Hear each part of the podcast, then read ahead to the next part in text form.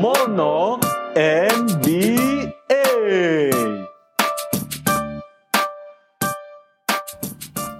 Γεια σας και καλώς ήρθατε στο Μόνο NBA, το πρώτο ελληνικό podcast που είναι αφιερωμένο αποκλειστικά στο καλύτερο πρωτάθλημα του κόσμου.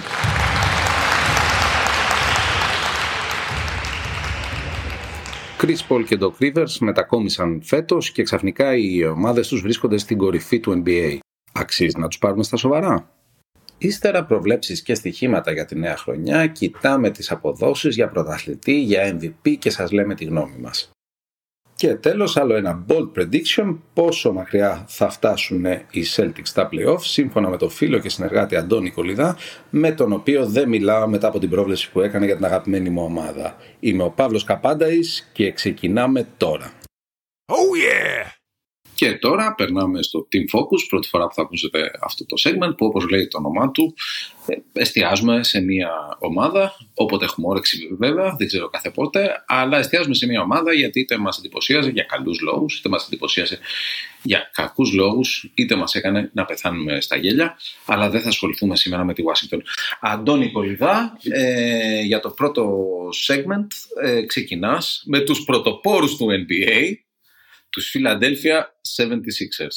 Ναι, οι 76ers λοιπόν πρώτοι σε όλο το NBA. Μου αρέσει που το λέω αυτό, μου αρέσει πάρα πολύ, τη συμπαθώ αυτή την ομάδα. Ε, θεωρώ κάνανε πολύ ωραίες μεταγραφές και έχουν ξεκινήσει τη σεζόν πολύ δυναμικά. Τα match που έχω δει ως τώρα των 76ers ε, έχω, έχω δει πολύ ωραία πράγματα. Βλέπω τον Embiid σοβαρό, μετρημένο, να μην είναι λαχανιασμένο στο τέταρτο quarter, πολύ σημαντικό αυτό. Ε, βλέπω έναν Ben Simmons που έχει απαλλαγή από το θόρυβο. Ο, ο Ben δεν βαράει τρίποντα. Ο, ο Ben πρέπει να βαράει 10 τρίποντα, σαν το Steph Curry και να είναι εύστοχος. Όχι. Ο Doc Rivers, φαντάζομαι, όταν έφτασε ε, στην Φιλαδέλφια, έπιασε τον Ben και του είπε: Έλα εδώ, αγόρι μου, κάτσε κάτω, μην τους ακούς αυτούς είσαι παιχταράς, ξέρεις να κάνεις πολλά πράγματα καλά. Αυτό θέλω να συνεχίσεις να κάνεις και μην ακούς για το σουτ σου. Μην ακούς τι λένε οι άλλοι. Και βλέπω μια Φιλαδέλφια γενικά συγκεντρωμένη, ξέρουν που πατάνε, ξέρουν που πάνε. Μου αρέσει ο Κάρι. Πολύ αισιόδοξο σε ακούμε γενικά. Εγώ απλά να θυμίσω στους ακροατές ότι οι ομάδες του Doc Rivers πάντα όταν πηγαίνει ο Doc Rivers για λίγους μήνες παίζουν πάρα πολύ καλά. Μετά έρχονται τα playoff και επιστρέφουν στο επίπεδο που ήταν πριν πάει εκεί ο Doc Rivers. Εντάξει, αν του δώσεις τρεις Hall of Famer, υπάρχει περίπτωση μια χρονιά να καταφέρει να πάρει τίτλο. Απλά επειδή δεν έχει τρεις Hall of Famer στο prime του, έχει μόνο δύο, δεν τους βλέπω να φτάνουν ούτε conference finals. Με καμία περίπτωση. Δηλαδή το ταβάνι τους είναι ο δεύτερος γύρος και όταν λέω ότι το ταβάνι τους είναι ο δεύτερος γύρος, είναι πραγματικά επειδή είμαι ευγενικός, γιατί κατά τη γνώμη μου το ταβάνι τους είναι ο πρώτος. Πέρα από αυτό, να θυμίσω επίσης, Αντώνη, ότι το καταπληκτικό αυτό squad των Philadelphia 76ers που έχει αναζωογονηθεί, ε, γιατί κάποιος είπε στον ψηλό ότι ρε φίλε, καλή φάση να έχεις αρκετά καλή φυσική κατάσταση για να μπορείς να παίζεις σωστά και στο τέταρτο quarter. Ε, λοιπόν, αυτή η θρίαμβη των Philadelphia 76ers ήταν ενάντια στους Wizards, τους Knicks, τους Raptors, τους Magic, τους Hornets, τους Hornets και τους Wizards. Δηλαδή, από όλες τις νίκες που έχουν κάνει, η μόνη ομάδα που έπαιζε πέρυσι playoff ήταν η Orlando Magic. Κάπου εκεί πραγματικά δεν νομίζω ότι έχει καμία σημασία αν αυτή τη στιγμή είναι πρώτη στο NBA. Πολύ σωστή αυτή η παρατηρήση σου, Παύλε. Βλέπουμε έχουμε παίξει με αδύναμες ομάδες ε, και γι' αυτό τις επόμενες μέρες θα κοιτάξω με πάρα πολύ μεγάλη προσοχή τους Philadelphia 76ers. Ε, θα παίξουν με Nets, με Nuggets, δύο φορές με Heat, δύο φορές με Celtics, Hawks, Memphis, γενικά με καλές ομάδες. Τώρα να πούμε για σοβαρές ομάδες ε, που λες ότι όχι μόνο είναι πρώτη στην, ε, στο NBA και την Ανατολή φυσικά οι Sixers, αλλά είναι πρώτη στη Δύση αυτή τη στιγμή οι Phoenix Suns.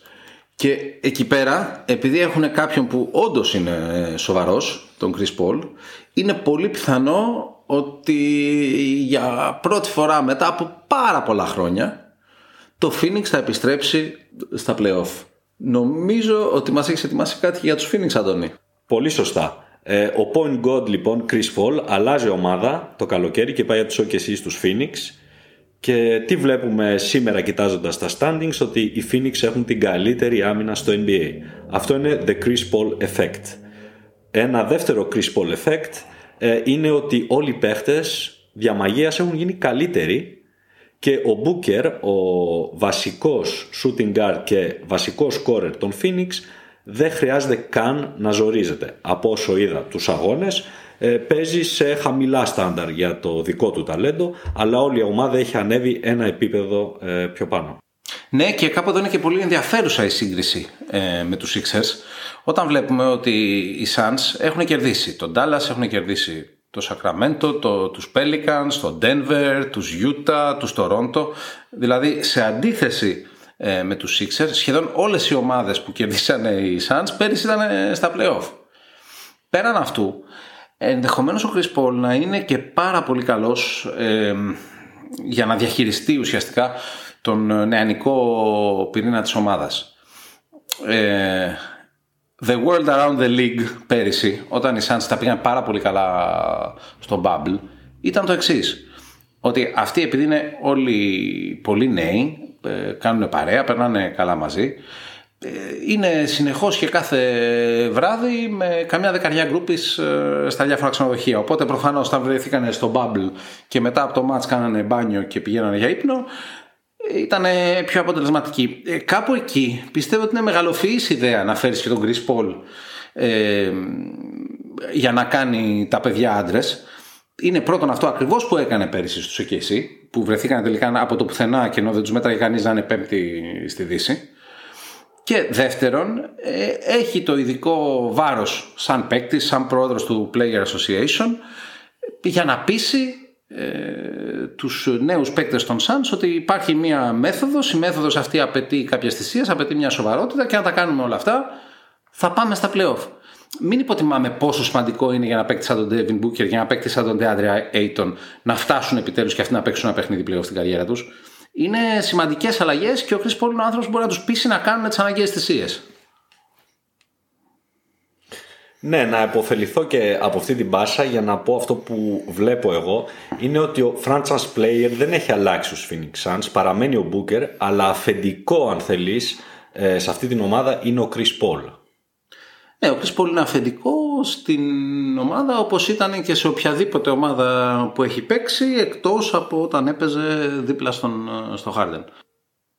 Ναι, θα συμφωνήσω απολύτως. Δεν άλλαξε ο franchise player, αλλά άλλαξε το αφεντικό στα αποδητήρια. Ε, νομίζω ότι δεν μπορώ να το, να, να το πω καλύτερα. Και πιστεύω ότι οι Suns ε, έχουν πάρα πολύ σοβαρές πιθανότητες να περάσουν ε, στα playoff φέτος. Να κάνουν κάτι παραπάνω θα δούμε. Νομίζω ότι εξακολουθούν να έχουν πάρα πολλούς περιορισμούς όπως η έλλειψη ε, εμπειρίας για τους νεότερους και η, η σαφής αδυναμία του Chris Paul να οδηγήσει μια οποιαδήποτε ομάδα στη γη της επαγγελίας, στους τελικούς του NBA κτλ.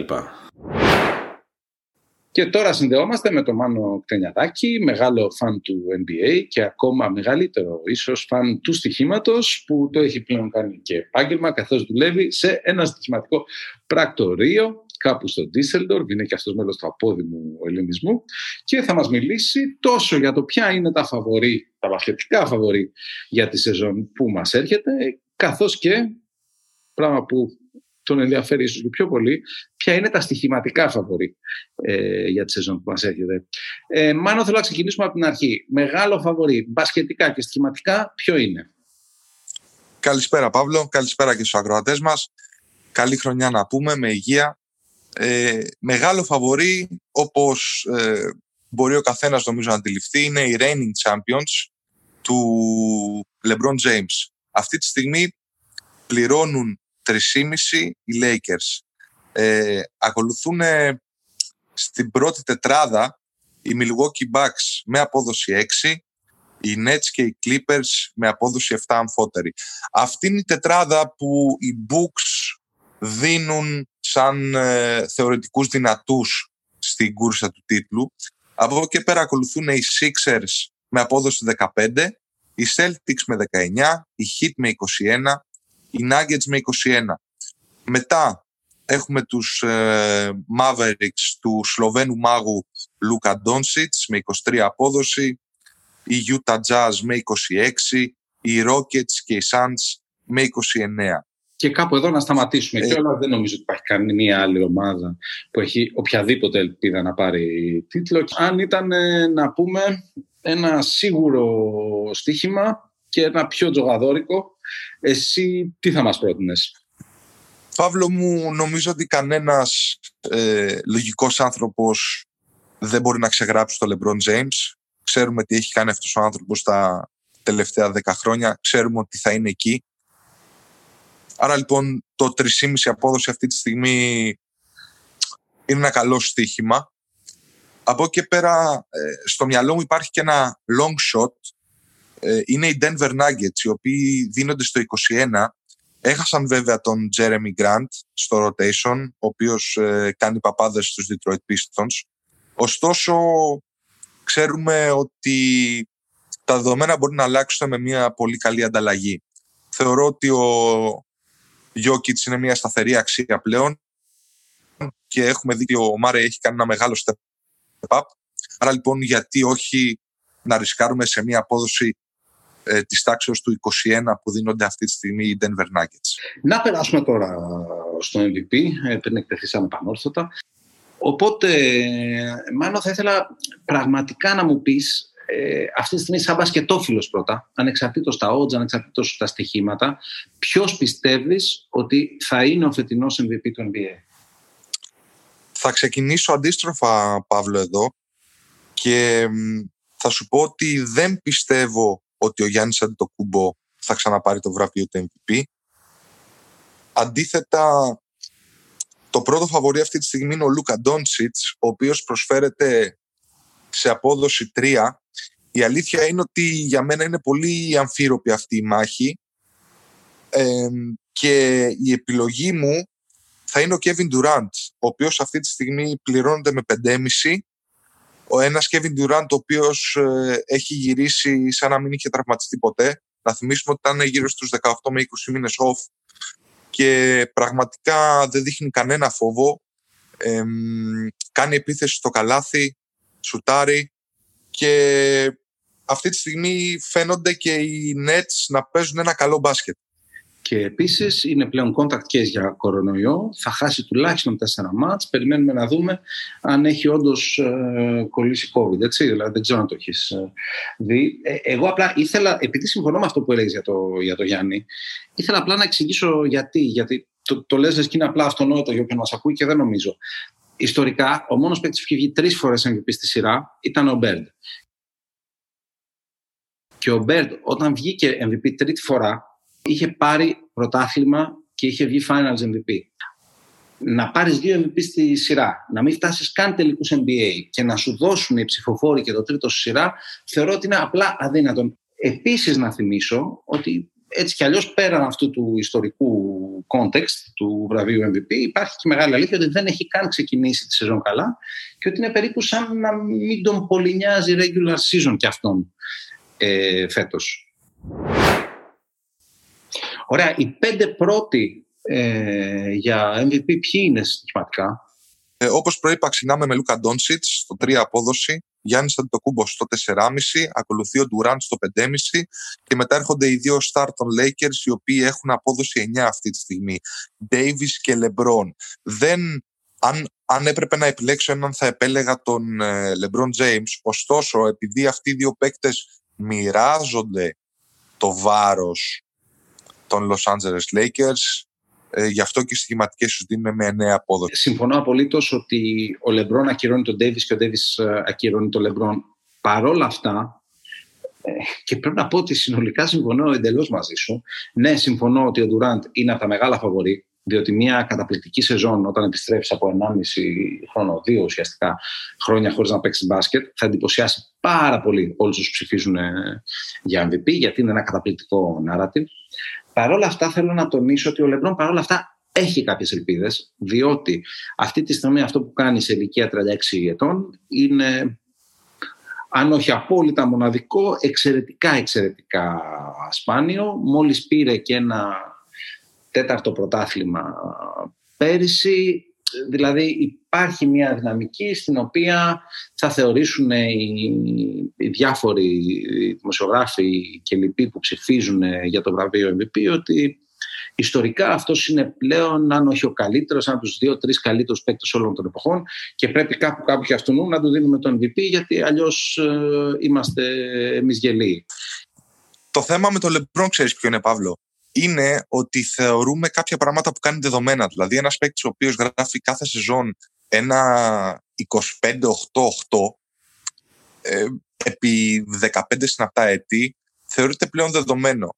Και ίσως ε, γι' αυτό στη συνείδηση πολλών να μην μας φαίνεται ότι κάνει κάτι εξωπραγματικό. Από εκεί πέρα υπάρχουν και άλλα ζητήματα όπως το κατά πόσο θα ξεκουραστεί ο LeBron James μέσα στη σεζόν που μέχρι στιγμής παρόλο που την τελευταία εβδομάδα είχε ένα πρόβλημα νομίζω στον Αστράγαλο αγωνίστηκε κανονικά κάτι που δεν το περίμενα να σου πω την αλήθεια. Πίστευα ότι θα προσέξει λίγο περισσότερο τον εαυτό του όντας ε, 36 στα 37. Ωστόσο μας διέψευσε και γιατί όχι, σε μια απόδοση της τάξης του 9 σίγουρα, σίγουρα θα τον έπαιρνα πάνω από τον Άντωνι ε, Ντέιβις. Συνεχίζουμε με Dame Dola, κατά, κατά κόσμον ε, Damian Lillard στο 12, Stephen Curry στο 16. Εδώ πέρα υπάρχει ένας αστερίσκος, ο οποίος ε, είναι ο εξής. Εάν καταφέρει ο Στέφεν Κάρι να οδηγήσει τους Golden State Warriors ε, στα play-off με stats τύπου 32, 5, 8, θεωρώ ότι έχει και αυτός πιθανότητες και να διεκδικήσει το MVP. Για το Lillard που λες, ε, θεωρώ ότι είναι μηδαμινές οι πιθανότητες του για λόγους πολύ παρεμφερείς ε, με αυτούς του Λεμπρόν. Είναι ότι από δίπλα του έχει τον Μακόλουμ ε, και εκεί το πρόβλημα είναι άλλο, ότι ποτέ δεν έχουν μείνει και οι δύο ε, υγιείς σε ολόκληρη τη σεζόν μαζί. Και αυτό είναι ένα δομικό πρόβλημα του, του Portland, ότι όταν στηρίζεσαι σε δύο μικρόσωμα, για το NBA μικρόσωμα, guard, αργά ή γρήγορα πάντα μένεις ε, με τον ένα από τους δύο στον πάγκο λόγω τραυματισμού. Αυτό δεν τους βοηθάει να έχουν καλό ρεκόρ και να θυμίσω ότι εκτός από τη χρονιά που πήρε ο Westbrook το, το MVP έχοντας μέσω όρο ένα triple-double, σχεδόν ποτέ δεν παίρνει το βραβείο αυτό κάποιος του οποίου η ομάδα δεν είναι μέσα στις δύο-τρεις καλύτερες ομάδες της regular season.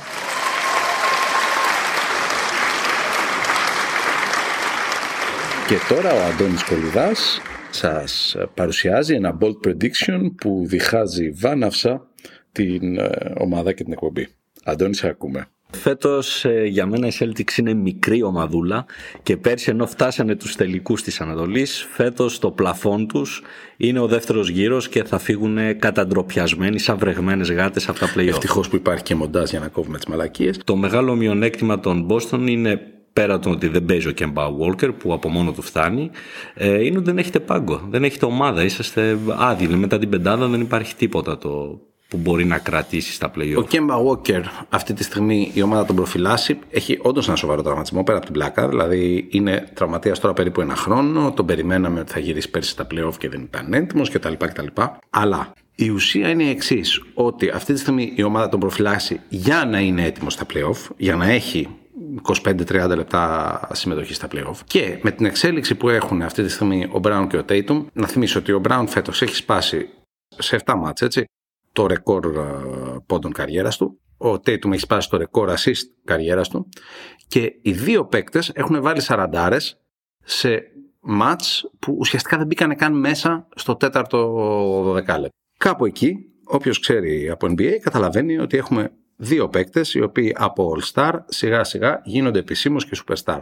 Αν δεν καταλαβαίνει κάποιος γιατί να έχεις δύο τέτοιους παίκτες κάτω των 25 στην ομάδα σου είναι η καλύτερη συνταγή για να είσαι contender και φέτος και του χρόνου και για τα πολλά χρόνια που έρχονται, εγώ δεν μπορώ να πω κάτι. Λοιπόν, ε, κάποιοι Παύλοι μου ξέρουν από μπάσκετ και ξέρουν ότι δύο παίχτες δεν φτάνουν να σε πάνε ως το πρωτάθλημα. Πρέπει να τους πλαισιώνεις σωστά και καλά. Ωραία, έχεις δύο πιτσιρικάδες, 23 χρόνων, 24 χρόνων, πόσο είναι; 22 και 24. Ωραία, 22 και 24. Υπερταλαντούχοι, πολύ ωραίοι παίχτες. Μου αρέσει να τους βλέπω και τους δύο. Αυτό που δεν μου αρέσει είναι τι υπάρχει γύρω τους. Ο Έντζ φτιάχνει μια ομάδα πολύ αργά, τη φτιάχνει κυρίως με ρούκις. Ποια ήταν η τελευταία ομάδα που κέρδισε τίτλο έχοντας δύο-τρεις νέους παίχτες ε, δίπλα από τους superstar τους. Θέλεις βετεράνους, θέλεις παίχτες που έχουν πάει στα playoff, θέλεις παίχτες με εμπειρία, θέλεις παίχτες με ρόλους. Αυτά δεν υπάρχουν στη Βοστόνη. Υπάρχουν μόνο καλοί πιτσιρικάδες. Το μπάσκετ είναι ομαδικό άθλημα. Το να έχεις τον Dayton και τον Brown σίγουρα είναι μια πολύ καλή βάση, αλλά από εκεί και πέρα πρέπει να ξέρεις να χτίζεις. Με rookie, με draft pick και με φτηνούς παίχτες δεν φτιάχνεις ομάδα που θα κάνει πρωταθλητισμό. Ακούσατε τώρα τη φαντασία του Αντώνη. Να θυμίσουμε ότι οι Celtics που δεν κάνουν πρωταθλητισμό, σύμφωνα με τον Αντώνη, έχουν παίξει στους τρεις από τους τέσσερις τελευταίους τελικούς ε, της Ανατολής. Να θυμίσω ότι ο Τρίσταν Τόμσον, ίσως να τον ξέρεις, έχει πάρει πρωτάθλημα, έχει παίξει τέσσερις φορές στους τελικούς. Κάποιοι θεωρούν ότι και αυτό είναι σημαντικό playoff experience. Πέραν αυτού υπάρχει ο Κέμπα Walker που ναι όντως έχει πάει μια φορά τελικούς ε, περιφέρεια στην καριέρα του, αλλά οπωσδήποτε είναι ένας ε, βετεράνος, πολλαπλές φορές All-Star και είναι τρίτη επιλογή αυτή τη στιγμή στους Celtics. Κάπου εδώ το δεύτερο επεισόδιο του Μόνο NBA έφτασε στο τέλος του. Ελπίζω να το ευχαριστηθήκατε όσο και εμείς. Να περνάτε καλά μέχρι την επόμενη εβδομάδα και το τρίτο μας επεισόδιο και μην ξεχνάτε, είναι άλλο μπάσκετ στα playoff.